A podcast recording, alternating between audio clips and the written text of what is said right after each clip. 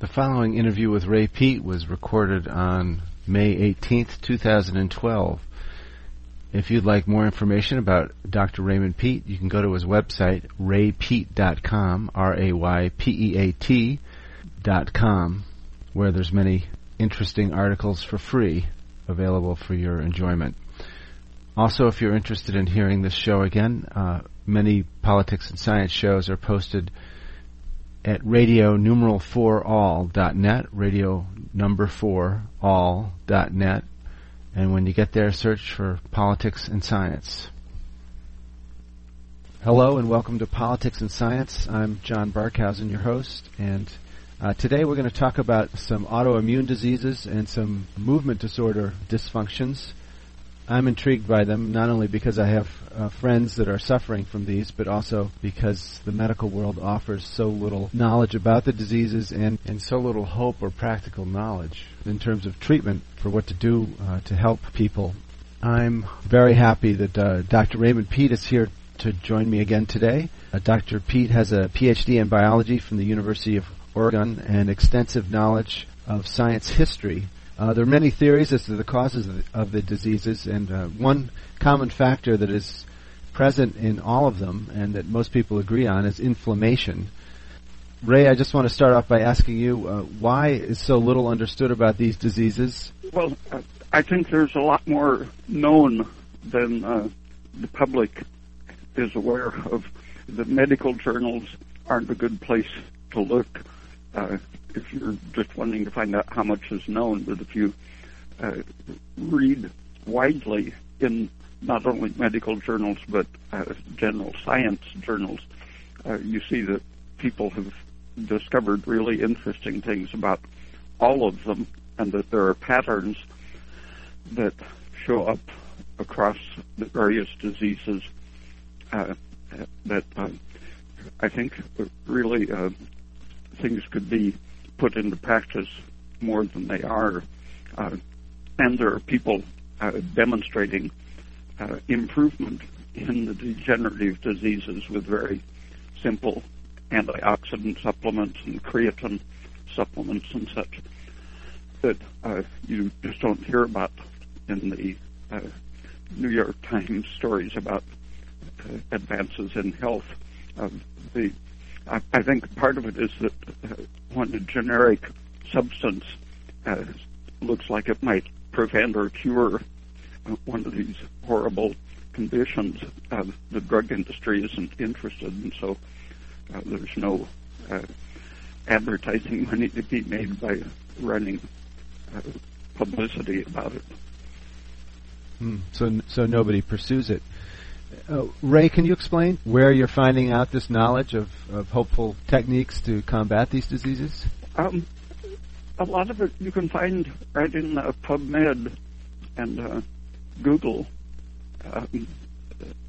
Some of it in more obscure journals, but there's enough to keep a person busy for years just putting pieces together, like making a meaningful puzzle out of scraps from the various lines of thinking. Like if you follow one disease over 20 or 30 years, like Alzheimer's, you'll see there are styles focusing on the cholinergic nerve death or the accumulating fibrils, amyloid and such, and explaining that as a toxin that causes the disease, and the various different diseases, each one goes through its styles of what they think is interesting, but the pressure on funding the research and such pushes generally towards a genetic explanation that makes a simple drug solution conceivable. Like something to stop that one genetic defect from taking its effect.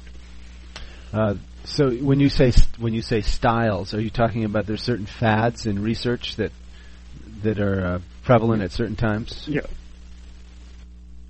definitely fads, but the the basic big fad that has lasted for 100 years is the genetic explanation. Like in Huntington's disease, it's a certain repeat that causes a series of glutamine amino acids in the protein to increase, and that creates a protein that shows up as if it's doing damage. And so the framework idea is that the gene expresses itself in a protein, and the protein causes the symptoms of the disease. And so it's the idea that the gene is causing the disease. But there are several ways of approaching that. One is that something is causing this repeat to be formed in the gene itself. For example, they've noticed that generations, even though typically Huntington's is thought to set in at the age of 40 or so, they noticed that the children of those people develop at about 8 years earlier. And so each generation anticipates and starts the condition earlier. So there's something causing that repeat in the protein to increase each generation, and the that is something that's slow to sink into the genetic causality. That things are happening right now, each generation, creating a tendency to mutate in a certain direction.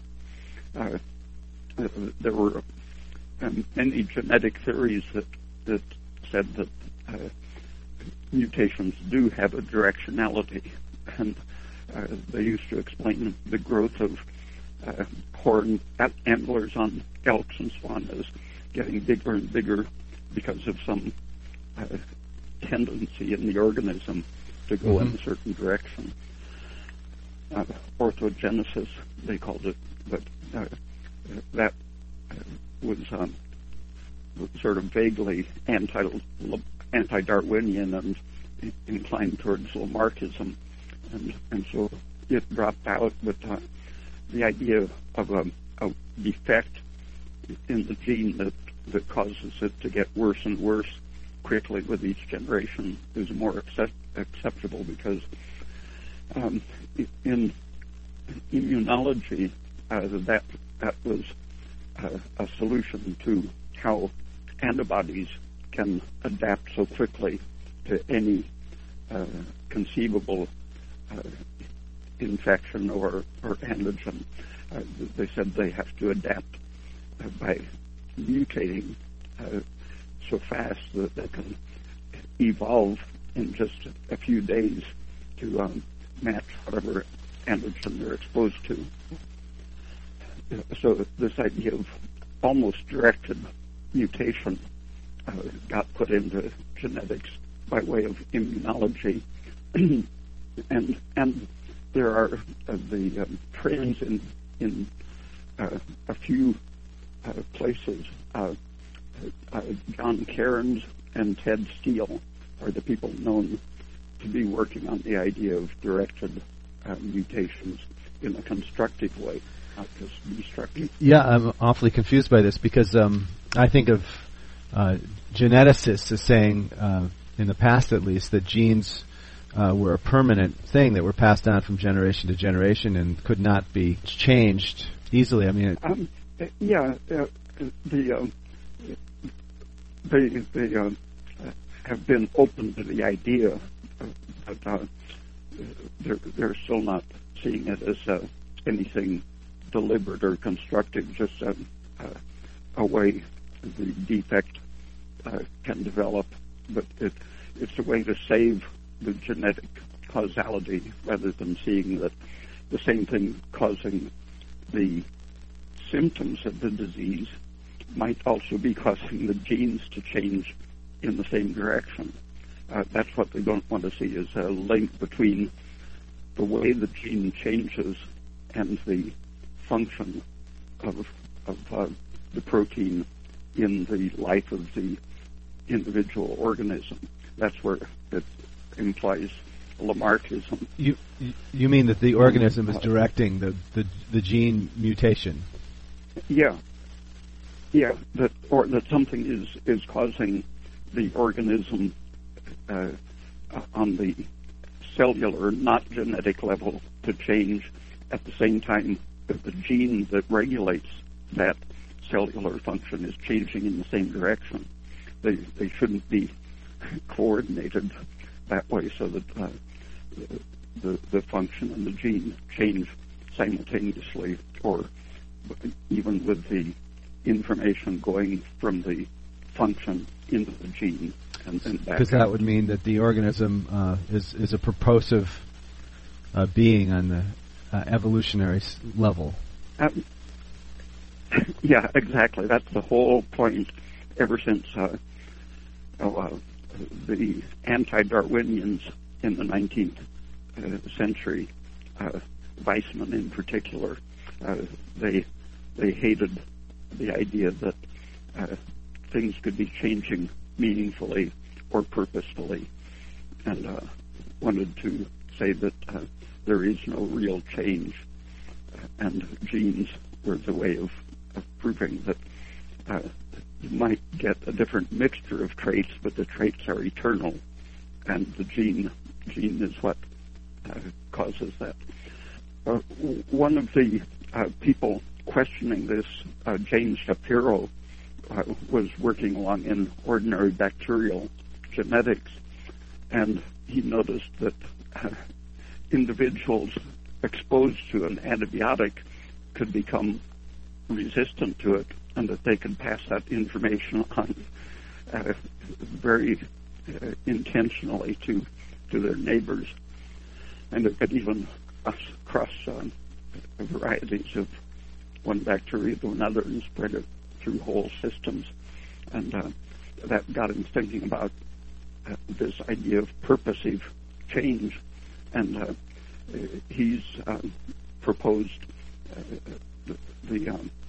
that the organism does genetic engineering along the lines of what Barbara McClintock was talking about, but he says this is the general way genetics works in the organism, that the organism is its own genetic engineer doing changes for its own benefit. Yeah, I can believe it, because I was looking today at a physiology book trying to understand the nervous system, because a lot of the diseases we started off talking about are diseases of the nervous system, and it's pretty phenomenal. If you open up an encyclopedia and look at how the nervous system is laid out, it's an awe-inspiring system, and the idea that some scientists and philosophers think that happened by random evolutionary trial and error seems impossible to my mind. Yeah, the establishment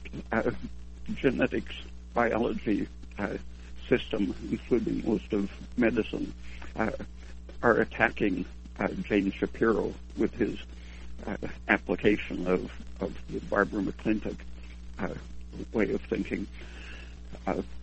And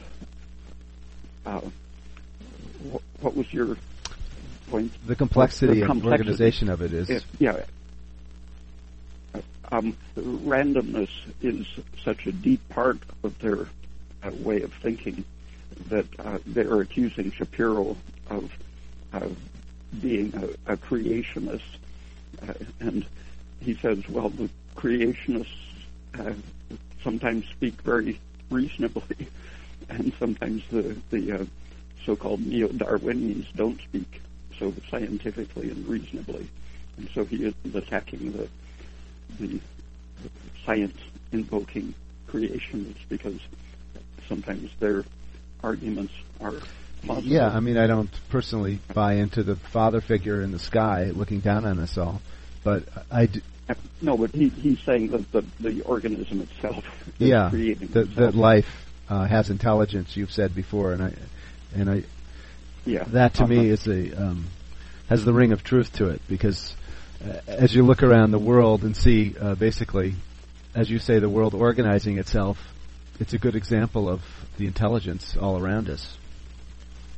And one of the things that sort of interested me that Carl Lindegren said in his book Cold War and Biology, which was that in order to practice science back in the 40s and 50s in the United States, it was very helpful to profess some kind of belief in a God in order to keep your job. He said that professors were afraid to say they were an atheist or agnostic. Yeah, all of my professors were churchgoers, which used to be, in the 19th century, they tended to be agnostics, biologists specifically. But it really did get a religious boost in the 1940s with the they considered it anti-materialist, but what it was a different kind of materialism, a randomness-based materialism, rather than the idea that material is part of the purposive, intelligent life process. Bringing this back to our topic today and talking about the inflammation that appears to be present in all of these diseases we're talking about, whether we're talking about amyotrophic lateral sclerosis, which is ALS, or Lou Gehrig's disease, or multiple sclerosis, which you've written about quite a bit, or rheumatoid arthritis, all these diseases, which they don't really have any known cause or cure for, involve inflammation. And maybe you could outline for us how science has perceived inflammation over the years.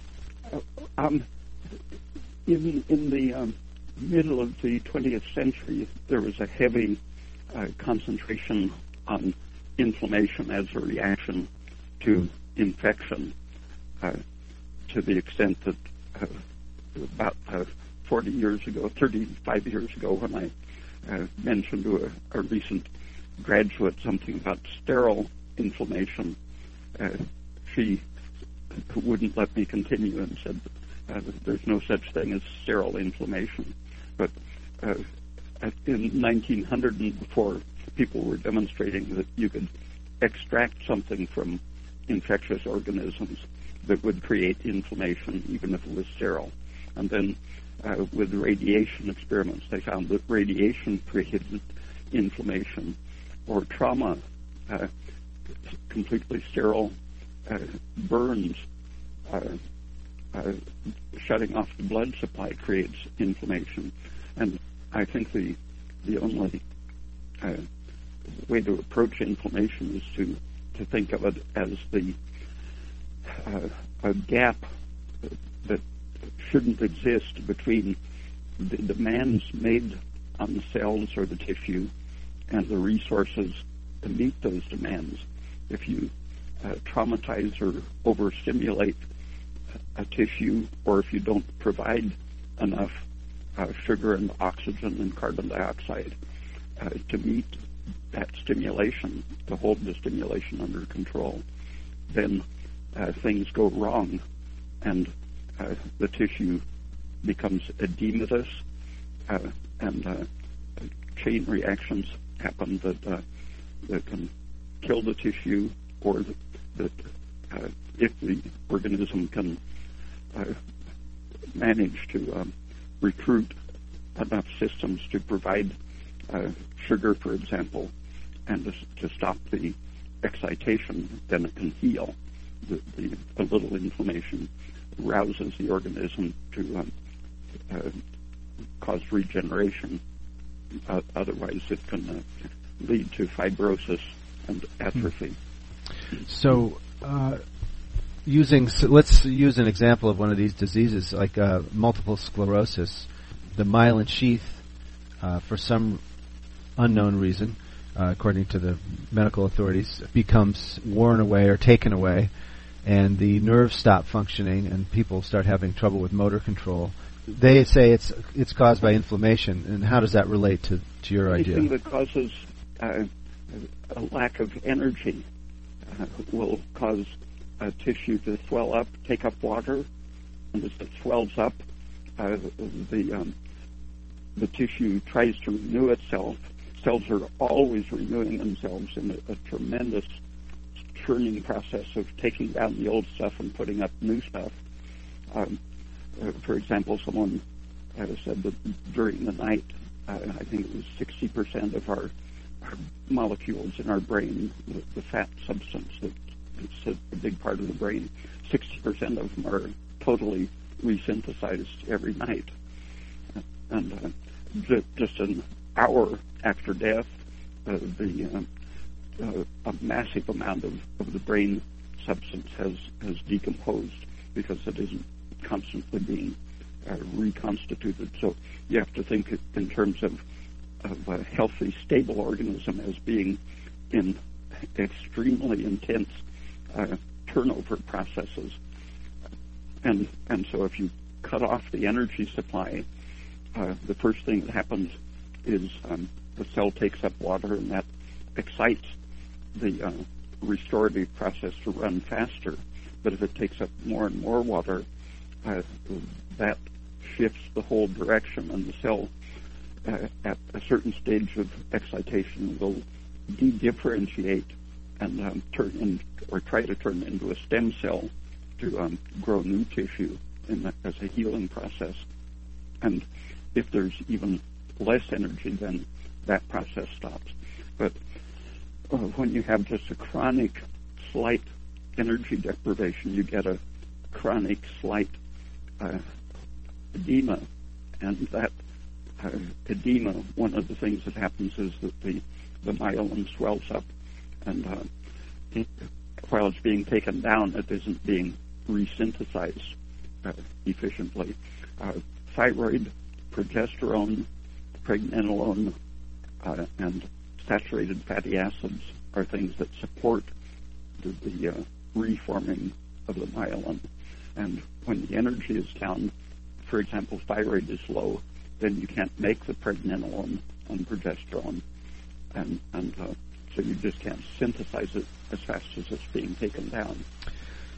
So it's really it's a condition where you're put under stress and you don't have the energy resources to keep rebuilding yourself under that stress.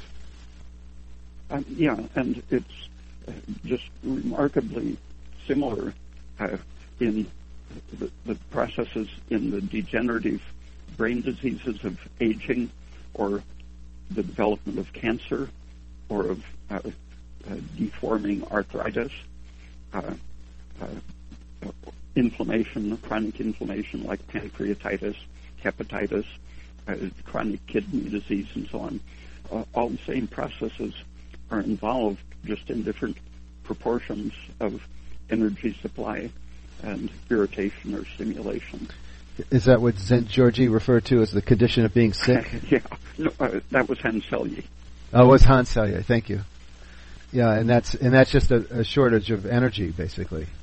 Yeah, I think the gap between stimulation and energy resources, it's been used to define excitotoxicity that kills brain cells, but it's really the same process in your pancreas or kidney or skin, anywhere. Exactly the same energy systems, slight differences in the particular proteins that are, like in Huntington's disease, there's that polyglutamine repeat that accumulates, but it's really just a symptom of an inflammatory state with a particular history that leads to that being the problem. But the fact that it usually waits until you're 40 years old means that the same with rheumatoid arthritis or Crohn's disease or any of these chronic inflammatory things, they almost never develop in little kids. It takes a while of being exposed to certain environments for each kind of thing to develop. But there are a few common factors in the organism and its environment that are involved in almost all of these. Alzheimer's, Parkinson's disease, Lou Gehrig's disease, Huntington's, the various nervous dementia diseases and MS. The skeletal, nervous, inflammatory, diabetes even involves inflammation and the failure to regenerate properly. The beta cells are being killed in the same way that brain cells are being killed, basically. And instead of making insulin as the cells are renewed, the cells are killed as fast as they're renewed, so they stop making insulin. But if you stop killing them, then they can start making insulin again. Same with the brain. If you stop killing the brain, it's always in a process of repair and regeneration. I might have mentioned a man with ALS that I talked to about, I guess, 8 or 10 years ago, 70 years old, and he had all the best neurologists examine him, and he absolutely was convinced he had Lou Gehrig's disease and was declining the same as other people he met in the neurology offices. And he decided to start doing things to stop inflammation and support repair. And he did them consistently for a few months while still declining. But then he stopped declining, and within a few months was repaired. It was less than a year of the whole process. And people he had met in the neurology offices went ahead with the same rate of decline and were totally disabled by the time he was totally well. That's impressive. So one of the things you've talked about in terms of helping your body rebuild from conditions like this is basically a very simple thing, just keeping your blood sugar up. Maybe you can describe what happens when somebody is low on blood sugar. Reading you talking about what happens, basically this catabolic effect that happens in your body just from low blood sugar, to my mind, is pretty convincing about how important it is to keep your blood sugar up. The first thing when your blood sugar falls because your liver hasn't stored enough glycogen to turn into glucose, the first reaction is for adrenaline to increase to try to squeeze more glycogen into your circulation for your brain primarily. And when the glycogen is absolutely gone, the adrenaline keeps activating the breakdown of fat and provides increased amounts of circulating fat to make up for the lack of sugar. But after the fat becomes a source of energy, your cells still need some sugar to maintain their basic processes, and so they turn protein into sugar. And to do that, they increase cortisol, which breaks down muscle, skin, thymus gland. The thymus is the first to go, and the cortisol will eat up your muscle and skin and immune system pretty quickly to feed your heart, lungs, and brain, to keep them alive. And so every time your blood sugar falls, you're shifting over to fat metabolism and breaking down protein, so that your muscles are one of the places that store glycogen. So as your muscles get smaller, then more burden is put on your liver to keep your blood sugar steady, and that makes your liver progressively suffer, and eventually it gets to the point that your brain isn't getting either the right energy or the right kind of energy. But one of the things that happens with aging is that we progressively, from the time we're born, at birth, we're very highly saturated in our fats because they've been formed from glucose in utero. And we can only make saturated, monounsaturated, and omega-9 unsaturated fats when when we're supplied with either sugar or protein. But once we start eating in the ordinary environment, our tissues start loading up on the polyunsaturateds from the environment. By the time a person is 40, the brain is pretty full of either the arachidonic acid series, or if they have eaten a lot of fish, there'll be mostly the long, highly unsaturated fats will mostly be the DHA type of fish oil-derived omega-3 fats. And even with a pretty average diet, the old person's brain is very highly biased towards the DHA type fats. And if you look at Parkinson's disease, their favorite genetic protein that some people like to say is the cause of Parkinson's disease, synuclein, is the Parkinson's equivalent of the glutamine repeat of Huntington's, or the amyloid or tau fibrils of Alzheimer's disease. Each disease tends to have its own protein that goes haywire. In the case of Parkinson's, it's the alpha-synuclein. And DHA, the fish type of unsaturated fat,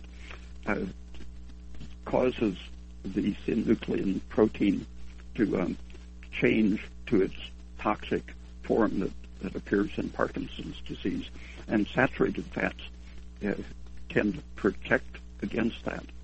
So very clearly in Parkinson's, you can see the role of fat in inclining the brain towards that degenerative change in the protein. And since pretty much everyone in the environment accumulates these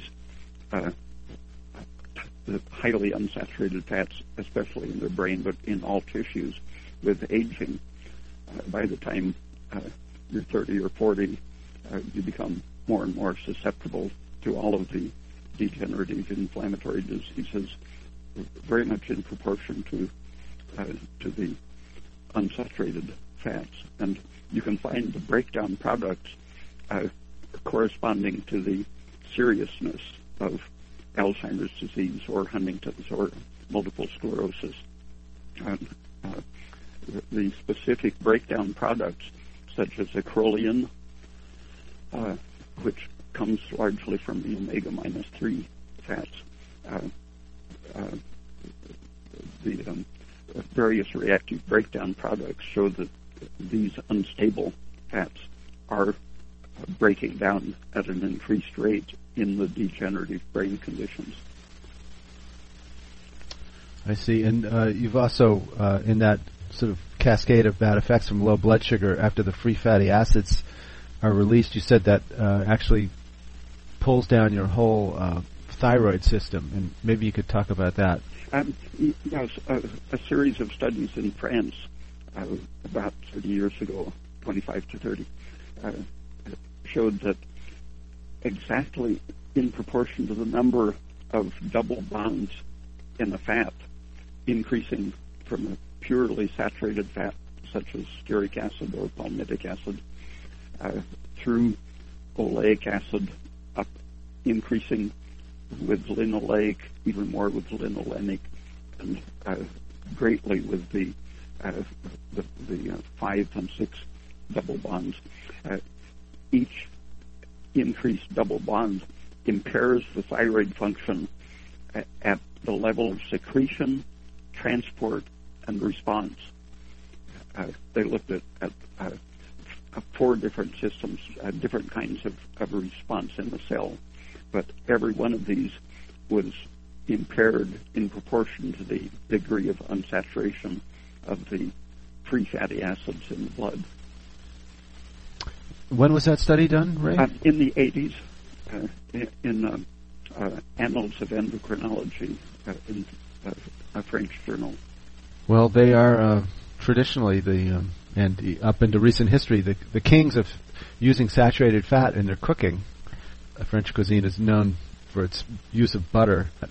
Well, the French have fallen for the propaganda against saturated fats and cholesterol and so on, to the extent that some of their famous fat researchers were convinced that giving a fish oil supplement to pregnant women would make their babies smarter, even though animal studies showed that it, in proportion to the unsaturation of the fat in the pregnant animal's diet, the baby's brains were smaller and less able to learn. But anyway, the French fed some pregnant women the unsaturated fats while measuring the fetus's ability to react to sounds applied to the abdomen. And they found that, contrary to what they believed would happen, the learning was impaired by the diet with more of the highly unsaturated fats. And when the babies were born, in line with the animal experiments, their growth was retarded. Well, that seems really immoral to be testing that theory out on infants and their mothers. I mean, well, the publicity of the animal studies has pretty much suppressed the fact that these fats didn't have consistently good effects on brain and eye development, but what got publicized were the few studies showing what were interpreted to be good studies, and on the basis of that, the baby food industry was allowed to add these things to their powdered milk for making baby formula. But even in the powdered milk, they're so unstable that breakdown products, toxic oxidation fragments, are just tremendously increased in these baby food additives. But still, the publicity is such that they're promoted as protective. So currently, as it stands today, baby formula that people are using has the DHA oils in them? A lot of them do. I don't know if there are some without it. Yeah. That's a little discouraging.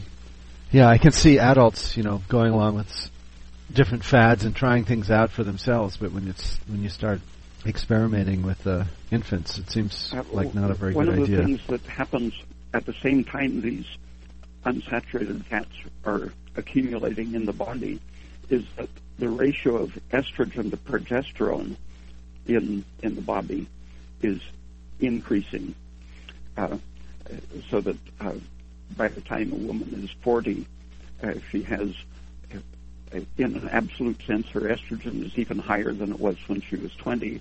But even worse is that her progesterone has decreased, so the ratio is shifted very powerfully in the direction of estrogen.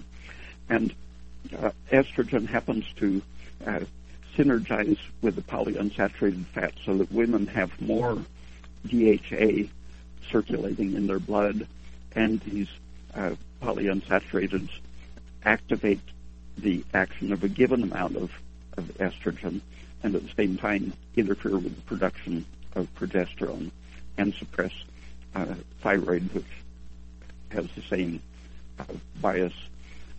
Lower thyroid increases estrogen, decreases progesterone. But the estrogen industry has convinced most doctors that estrogen is good for the brain and for preventing heart disease and strokes and so on, so that when the Women's Health Initiative pointed out that estrogen supplements increased dementia, heart attacks and strokes, and things that reinforced what animal studies had shown, the medical establishment took 2 or 3 years to respond and come back and say what must have been wrong with that Women's Health Initiative study to incriminate estrogen in dementia and heart disease. That's what they're saying now. that the study was wrong. Yeah, the very heavy propaganda to improve the sales of estrogen, which dropped off drastically when that study came out. But yeah, that was a very convincing study. Yeah, especially because it absolutely corroborated in a, not a too strong way, but it was absolutely in line with the animal research going back 50 years before that. And these diseases we're talking about today, they affect women way more than they affect men. I think MS is 10 to 1, and I forget what ALS is, but even Alzheimer's. In the 90s, it was already well documented that women had 2 or 2.5 times the incidence of Alzheimer's disease as men. And in spite of that, the people who wanted to sell estrogen said, well, that's because women's estrogen declines with aging. But in fact, by the age of 40, it has increased tremendously, and that's when the brain damage is being done by the bad ratio of estrogen to progesterone. I know you've covered this before, Ray, but explain how it is that people think estrogen is declining when it actually isn't. It's increasing, and the tests just don't pick it up. Well, one thing is that the estrogen is stuck when it's in the cells working. It's bound to the things they call estrogen receptors. And progesterone's effect, which should rise right after ovulation, there should be this huge excess of progesterone. Progesterone decomposes the estrogen-binding proteins and activates enzymes that inactivate estrogen, getting it out of the cells. So if you're deficient in progesterone, you can't get estrogen out of the cells, and it not only stays there, but it even, with its own action, it tends to activate enzymes that create more estrogen, so that your aromatase in your fat tissue and fibrous tissue and various tissues increases, making fat outside of the ovaries as you age. Even in a young monkey, they were studying the estrogen output in the ovary, and as a control, they used the blood coming from the arm veins, and found that the monkey's arm was producing more estrogen than its ovary was. And with that process increases with age, but most of the estrogen, when you're deficient in progesterone, most of the estrogen stays inside cells working, affecting the cells rather than getting out into the blood where it could be excreted. And so the only way you can really tell how much estrogen influence a person has when they're 50 years old is to take a snip of tissue and analyze its estrogen content. And on top of our bodies producing more estrogen as we age, we have a huge environmental load coming down on us because many of the chemicals we use in our modern lifestyle are estrogenic, and plus pollution is estrogenic. And in the 1930s, before the estrogen industry took off, people were studying what estrogen is and does, and they found that soot is estrogenic, and that the same things that produce the estrogen effect produce inflammation and cancer, and that basically it's a process of cell excitation followed or accompanied by blocking oxidative energy production. And that was pretty much covered up when the estrogen industry convinced doctors that estrogen was the female hormone that would prevent infertility and aging and so on. Yeah, good for their business and bad for everybody else. The interaction of estrogen as an excitatory thing with the polyunsaturated fats, which are excitatory things, these, besides producing inflammation and blocking energy production, they activate other systems. For example, the glutamic acid, why monosodium glutamate produces brain injury, because that excites cells to the point that if there's not enough energy supplied, the cells will die. But estrogen and the unsaturated fats both activate this glutamate excitatory system, and those interact, all of them, to increase a set of enzymes. The transglutaminase is the enzyme that's involved in celiac disease, the gluten sensitivity disease, and that this enzyme is normally involved in maturing cells that are under the influence of stress, as in the surface of the skin when it's maturing into a hardened keratinized layer, or in the uterus as estrogen is causing the lining of the uterus to mature and cause keratinized cells to form. But in the brain, this excitation from unsaturated fats, lipid peroxidation, breakdown, and estrogen and the glutamic acid system, these excite the formation of the transglutaminase. And transglutaminase happens to form polymers and fibrils and deposits of these various enzymes that are known to accumulate in Huntington's, Alzheimer's, Parkinson's, multiple sclerosis, and so on. The tau protein, for example, in Alzheimer's disease, transglutaminase activates a reaction at the end of the tau protein, or in various places with all of these other proteins that accumulate and form fibrils.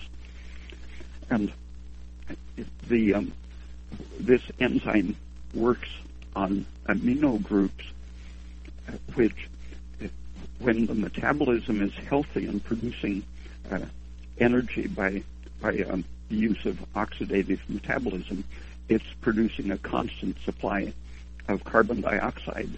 And carbon dioxide spontaneously combines with amino groups, all kinds of amino groups. Every protein in the body should have its supply of carbon dioxide, preventing the action of enzymes such as transglutaminase, which would bind them and cause them to condense and form fibrils.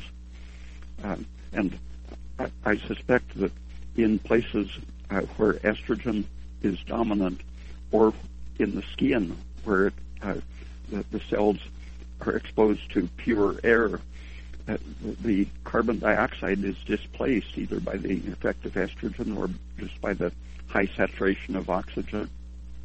And the absence of the carbon dioxide allows this transglutaminase to cross-link, inactivate, and harden the proteins. But when it happens inside your brain, you get these abnormal deposits of protein that should only happen in cells that are terminally differentiating and getting ready to slough off. And your body's getting rid of. Yeah. So CO2 is very important to the health of the body. And there was a survey in Nepal at very high altitudes. They found lots of sick people, but they didn't find the degenerative brain diseases that you would expect at lower altitude, poor populations. And I suspect that it's because when you adapt to high altitude, your body retains a much higher level of carbon dioxide.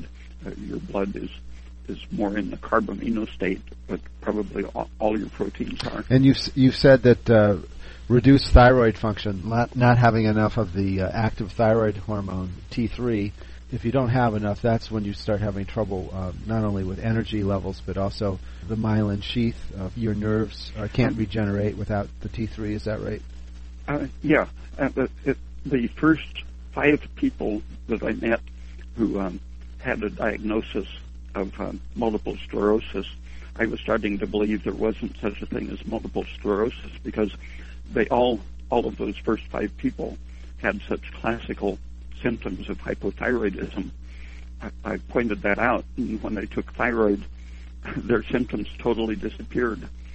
And so it's very easy to confuse hypothyroidism with multiple sclerosis. So in the few minutes we have left, Raymond, maybe you could just run over what are some of the simple things people can do to alleviate their symptoms or even avoid them entirely.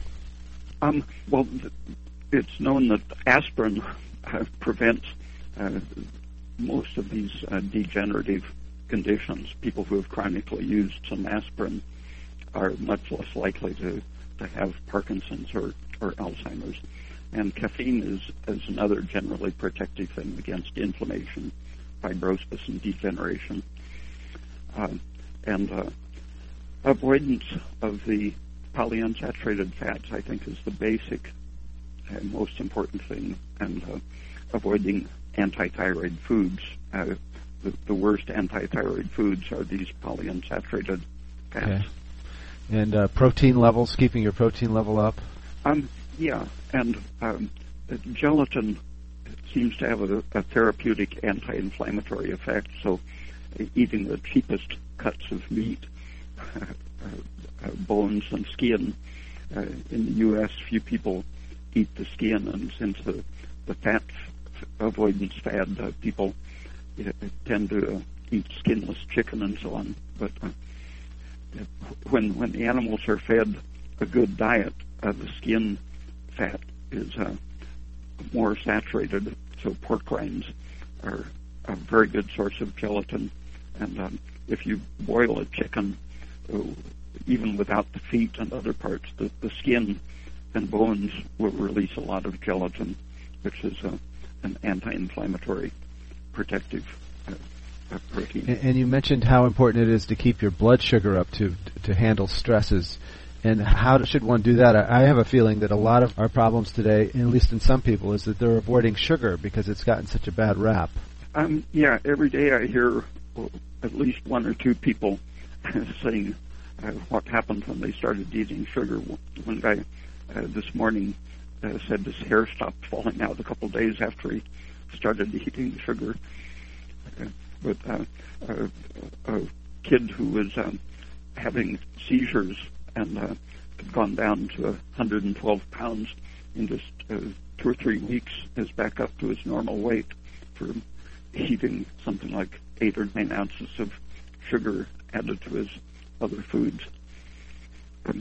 In a crisis, sugar in itself, just a simple honey or sugar, can be very therapeutic. But in general, you want to shift your diet towards fruit rather than grains and starchy vegetables.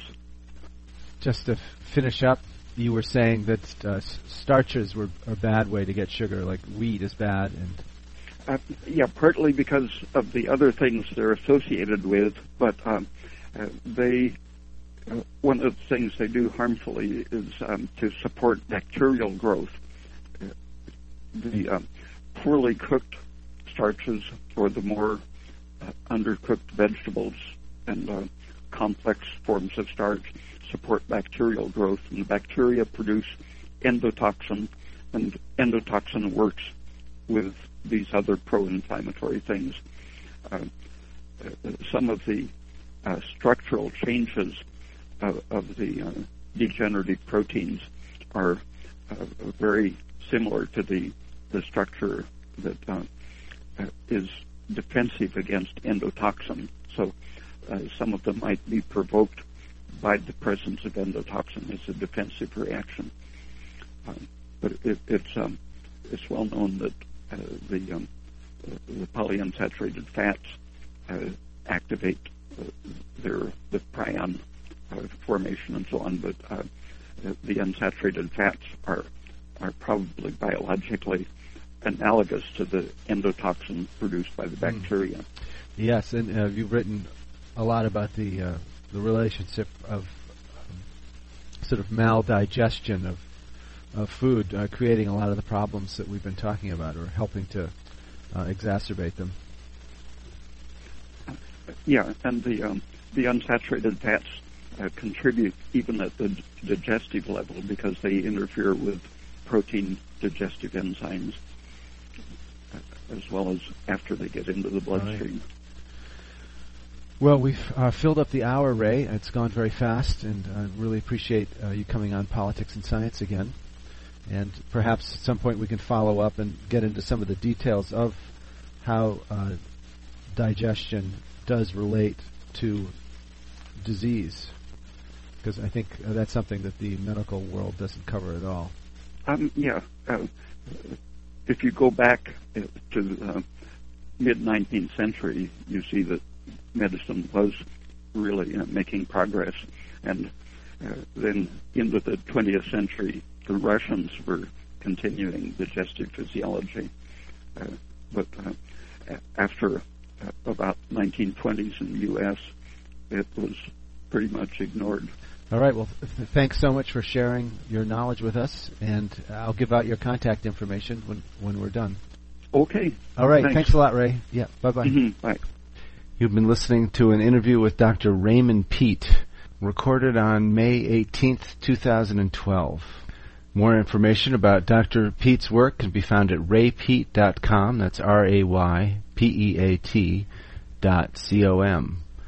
You'll find many, many articles, all there for your enjoyment, and all searchable for whatever topic you're interested in. If you're interested in this interview or other interviews that are done by Politics and Science, you can find some of them posted at their podcast page, which is Radio4All.net. That's radio and then the number 4 and then all.net. Radio4All.net. And when you get to radioforall.net, search for Politics and Science. I've been your host, John Barkhausen. I hope you've enjoyed this interview, and please tune in again next week for another edition of Politics and Science.